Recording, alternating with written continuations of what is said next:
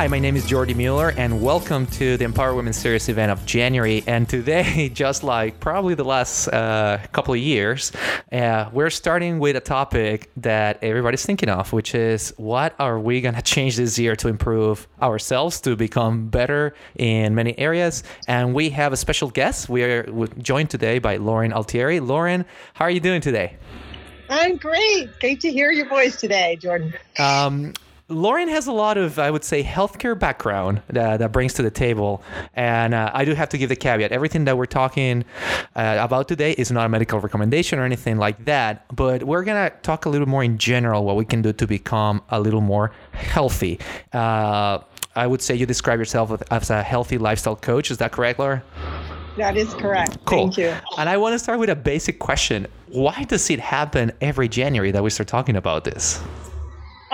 Uh, why? Oh my gosh, that's a great question in the sense that um, I think it's just because it's a new beginning. You know, January 1, it, we have, a, we just, by way of our own calendar, have signified that this is a time to refresh, restart. And it's really just like every morning, every day when you wake up is a day to restart, refresh, reboot as we use with our computers. I mean, um, so but January one has a special significance because we're looking at the clock, I think, or a little the calendar, and a little more uh, diligently as we as we journey on through our life. So um, I, I I wanted to start with that question because I also have to add it's probably the worst time to make the change. but uh, coming from a Latin family, we have a huge dinner on New Year's Eve. And guess what we do on the 1st of January? We eat it again, like the leftovers. So it's probably not the best time to start, but I, I get the concept of trying to start uh, fresh from the from the new year. Now, one thing that I that I would like to explore a little bit today uh, in the beginning of our conversation is healthcare or health or wellness itself has evolved, I would say, in the last 20, 30 years to the perception that it has become today. Um, I don't know if we can expand a little bit of how this has changed in the past to where we are today. Well, I'd love to, and I appreciate that that very much the opportunity to do that because I have lived through healthcare through the last 30 years.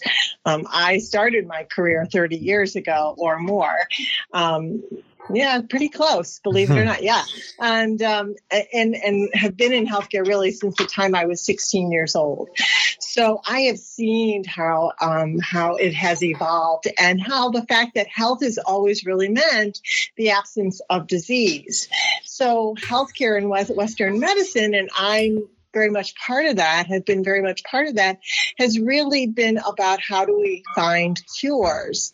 And we have to respect the fact that Western medicine has found some cures, but on the same token, we've found so many, we've expanded our science and knowledge so much that um, we have found ways to subdue many diseases, but not actually cure them.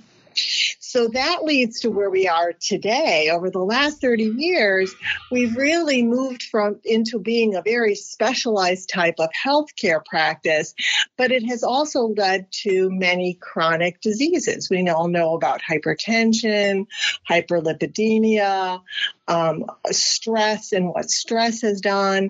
So we have many more chronic diseases that really um, current medical practice doesn't treat. We've almost created some of these diseases. Yeah. So uh, that is an interesting concept, like going from like be able to cure 100% to just be able to live with it and in- improve your lifestyle, I would say that would be the right word instead of like trying to change fully your current condition to cure. Um, I, so year end comes, uh, a lot of lists come out there and I came across this note that says the Mediterranean diet has been named the most healthy diet in the world in, 2000, uh, yeah. in 2019, right? And I'm thinking, yeah. okay, what is included in this diet? And you start seeing it. Uh, well, a lot of vegetables, right? Um, yeah. A lot of natural stuff. There is fish in there, which for those uh, vegan friends, uh, they'll probably say, mm-hmm. no, no, no. But it's kind of stuff we know. It's just stuff that is really hard to do right? And um, and as we become more aware that food is a very intrinsic part of our health, uh, we need to start paying more attention to where the food comes from. So I don't know if you can talk a little bit about the relationship that food and eating habits have to overall health. Uh, yeah, you know, there's there are some people that believe, and I and I'm part of that. Is that food is our medicine today? Yes, it really is, and um, you're absolutely right. The uh, U.S. News and World Report came out with the 10 best diets, and the Mediterranean diet came up as number one or number two in many of the categories. Right, so that was a that was a really interesting component. And as you say, it really is not that hard. It's just that we have um, again, in the last 30 years or so, uh, we've come up with so much processed food that we've moved away from the true Mediterranean diet where we ate whole foods. And so if we just improve our, our lifestyle in terms of what we eat, instead of grabbing the thing that's pre-made, but we eat a, a fresh piece of fruit, we take fresh produce and cook it um, and make that as part of our diet along with, you know, a, a small smaller portion of meat, um, we can enhance the way we feel tremendously because now we're eating the food that really is is meant to create energy and life for us. Just as sun and and water is the energy for hmm. our plants, the plants then become the energy for us. So if we look at our plate, it can be a plate. Uh, think of your in, instead of thinking of diet and so forth. Um, my message is all about thinking about how many colors have you eaten today, mm-hmm. and that's mm-hmm. what the Mediterranean diet really is all about because it has many many colors, yeah. and therefore producing all the energy that our body needs. Yeah. Yeah. And uh, the one thing I would add to your comment is that the knowledge that we have on how food affects our body changes over time. I mean, uh, it's it's something that oh, through yeah. our lifetime we'll have to kind of like keep learning and keep becoming better at learning what affects our bodies, right? Uh, well, true. Yeah. True very true. Especially, um, and again, I lived through this. Is that um, many many years ago we designated for cardiovascular uh, anyone with any kind of cardiovascular disease or to prevent cardiovascular disease. You know, and this is kind of where a lot of the some of it started was you know low fat you know, or no fat, et cetera, et cetera. And now we're learning that no, we really, our brains do need some fat, but it's the kind of fat that you eat. That's important, right? Yeah, if I'm not mistaken, I'm pretty sure at some point the FDA even approved uh, a few slices of bread as part of your daily diet to be good. So this is one of the things that we learn through time, and uh, and we we have to evolve as consumers of different kinds of food. Uh, I remember my parents a long time ago learned said, if it's not in season, don't eat it. And, exactly. And that was kind of like an easy um, way to see food, right? It's like, where did you get this? It's not in season. You shouldn't be eating it. Like, there's a cyclicality to where when it when it comes to food and what you get into your body. Um, well, and that oh, and that comes from the Mediterranean idea, right? Mm-hmm. I mean, in, in my household and years ago, again, you didn't see berries and you didn't see various fruits and vegetables that you see in the grocery store now because of the way we can move food from one place to another. Mm-hmm. But if you eat the foods that are in season, then you're getting the real richness of the of that fruit and veg, the foods of those foods because yeah. they're in season, right? You're getting them. They haven't been on a, a, truck traveling thousands of miles to get to your plate. Exactly. Um, I want to transition uh, now that we discussed a little bit about the food uh, that comes into our body. One of the things that a lot of people do in the beginning of January is they sign up for a gym. I don't know the statistics off of hand, but I'm pretty sure it's like a big percentage that signs up in this in January. They usually sign out or try to get out of the gym membership by March. Uh, so it's a cyclicality to like gym membership. But how much fitness comes into into the equation when it comes to overall health? Well, I'm not going to, you know, I, am not going to give you any percentages and so forth, but I will speak to what you're saying here in, in the sense that what happens is that we do make these resolutions, right? And oftentimes what happens is that we make resolutions that um, are big and broad and we expect them to be done in two months' time, right? Hmm. And, you know, we say, oh, I'm going to lose 25 pounds in two months. Well, it's pretty unrealistic. So, and then we realize, you know, you know, we can't find the time. Uh, we really don't have a good game plan as to how we're going to, you know, complete all this exercise or whatever it is you want to do. Um, and then we start ignoring those commitments a little bit and then become very frustrated, right? So, um, so those are the things that that that I really am tuned into in terms of how can we make changes that are more long lasting so that next year the resolution is maybe a little bit easier because we've already kept the resolution from the previous year because we've learned how to weave in a plan that really fits our life the way we live it. So because we all still have lots of responsibilities. So um yeah, have you, have, yeah. I mean, just to add to your comment, have you heard of the of a of a phrase or comment uh, by? I'm trying to remember who the doctor was. I read definitely read this in a book, and it was about don't start your resolutions in January. Start them in February. It gives you a month to adapt and to see what's kind of feasible. Well, uh, and, and yeah, and that actually refers to um, doing a little the planning exactly. You know, before you start to try to make those huge changes that we all of a sudden put this cutoff on January 1st is are you really ready for the change? And what do you do need to do maybe to prepare for that change? Exactly. And what is the real reason? So the important thing is the why. Why do you want to make this change? Because that reason will help keep you visualizing that while you're making the change, and that'll be your motivating factor to help keep you going. I think to just jump into my third question of the interview, which was, why do people fail? And, uh, and why do people? Yeah. Yeah. I mean, it's it's well, there's a there's a lot of reasons, right? You know, you become frustrated, but maybe you, you, you don't remember the why. You don't realize that there'll be ups and downs. And again, it's that visualization help you so you can get through those ups and downs. Understanding yourself a little bit more, understanding what are your strengths to help you when the when the tide goes, you know, when the when it goes down a little bit. And when maybe, you know, the day just like got so carried away with you that, you know, you just grabbed the sandwich with uh, cold cuts in it because there was nothing else and you were starving. So, hmm. all right, that happened today. It's okay. Tomorrow's another day. Remember, every day is a new beginning. every day is a day to, to keep going and remembering because the, the why, why you want to get to where you want to go. Yeah, exactly. It doesn't have to be January. It does not have to be Monday, right? It can be just right. literally tomorrow. Um, right. So, and I, I'm sorry I keep coming like jumping back and forth between the actual resolution topic into more like the health and wellness overall. Uh, but I think they're just so related to each other.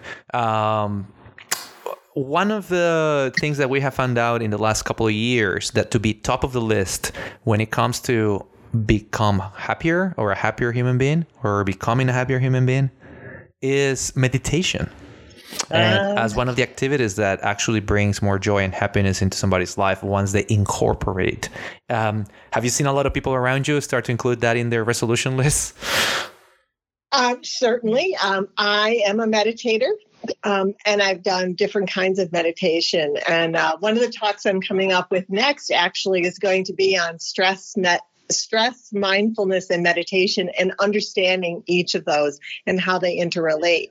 So um, that's that's definitely a very um, top, very near and dear topic of mine. Oh. and um, yes, um, and and we have we have lots of tree-formed ideas. Here's another area where we have expectations yes. or ideas of how it should be and um, it's really pretty simple. Yeah. It really is pretty simple. And, you know, there's lots of apps and all kinds of stuff. And if that helps you, that's great. But it really doesn't have to be fancy at all. And hmm. you can find great results with it. I will tell you from a personal example, I started meditating uh, when I was in my doctoral program. Those professors.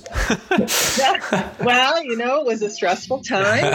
Um, I was working on my uh, on my uh, doctoral dissertation, and you know, I'd go through a review, and the committee would say, "No, we want this, this, and this," and I'm like, "Okay," and I would literally have to put my mind aside to figure out how I was going to make all these puzzle pieces connect, and um, it was through meditation that I got many of my ideas and answers. Yeah. So yeah, it, no, I couldn't really, agree more with you.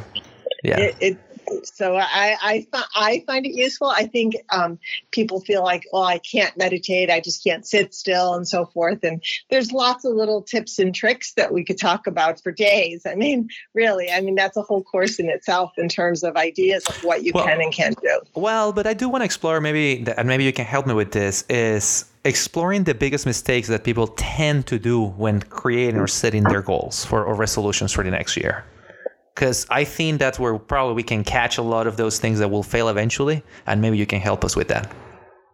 Uh, uh, say, say yeah. I'm sorry, Jordy. Say, say no, that again. No, it's okay. So it's like trying to figure out which ones are the most common mistakes that people do when trying to create their resolutions, and uh, then uh, and maybe we can stop them before they do them. Well, I think I think it's pre- I think it's the very simple things. It's preparing for it, really deciding what are the doable action steps, breaking it down. What's the really doable action steps that you can take toward that resolution, and not expecting you know one expecting days that it doesn't it doesn't flow as easily as you want it to. Maybe you, if it's a you know soft food, maybe you don't you fall a little bit with what you want to eat, or maybe you don't make it to the gym. But there's another day to do that, and yeah. then you know it's realizing that it takes time. It took time to get to where you are. It's going to take time to undo whatever you're trying to undo. Yeah, I um uh, obviously. Oh, and last and most importantly, uh, most importantly is is really engaging support, engaging the support of someone else, engaging a, a coach, um, engaging the support of other people around you to help you move, continue on the path you want to take. yeah, so I'm glad you mentioned that last one, that accountability part of of doing not on your own, but kind of like belonging to a group that is trying to do the same goal. It's probably the biggest influencer of people accomplishing or not their goals on this particular type of resolutions. But either if it's food or health or working out or pretty much anything, accountability sure. just comes really important. Um, sure. I do wanted to say, uh, and this is probably from the, a personal note.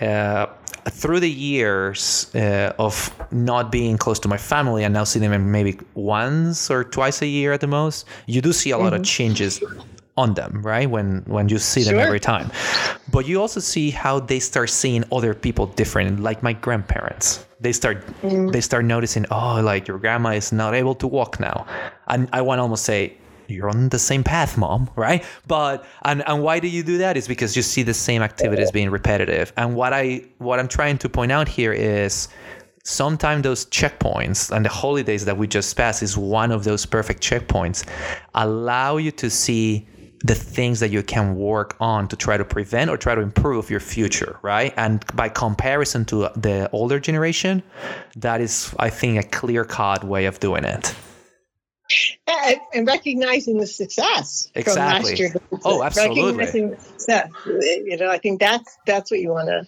want to focus on as well. Yes, yes, I agree. It's like so, the positive instead of the negative.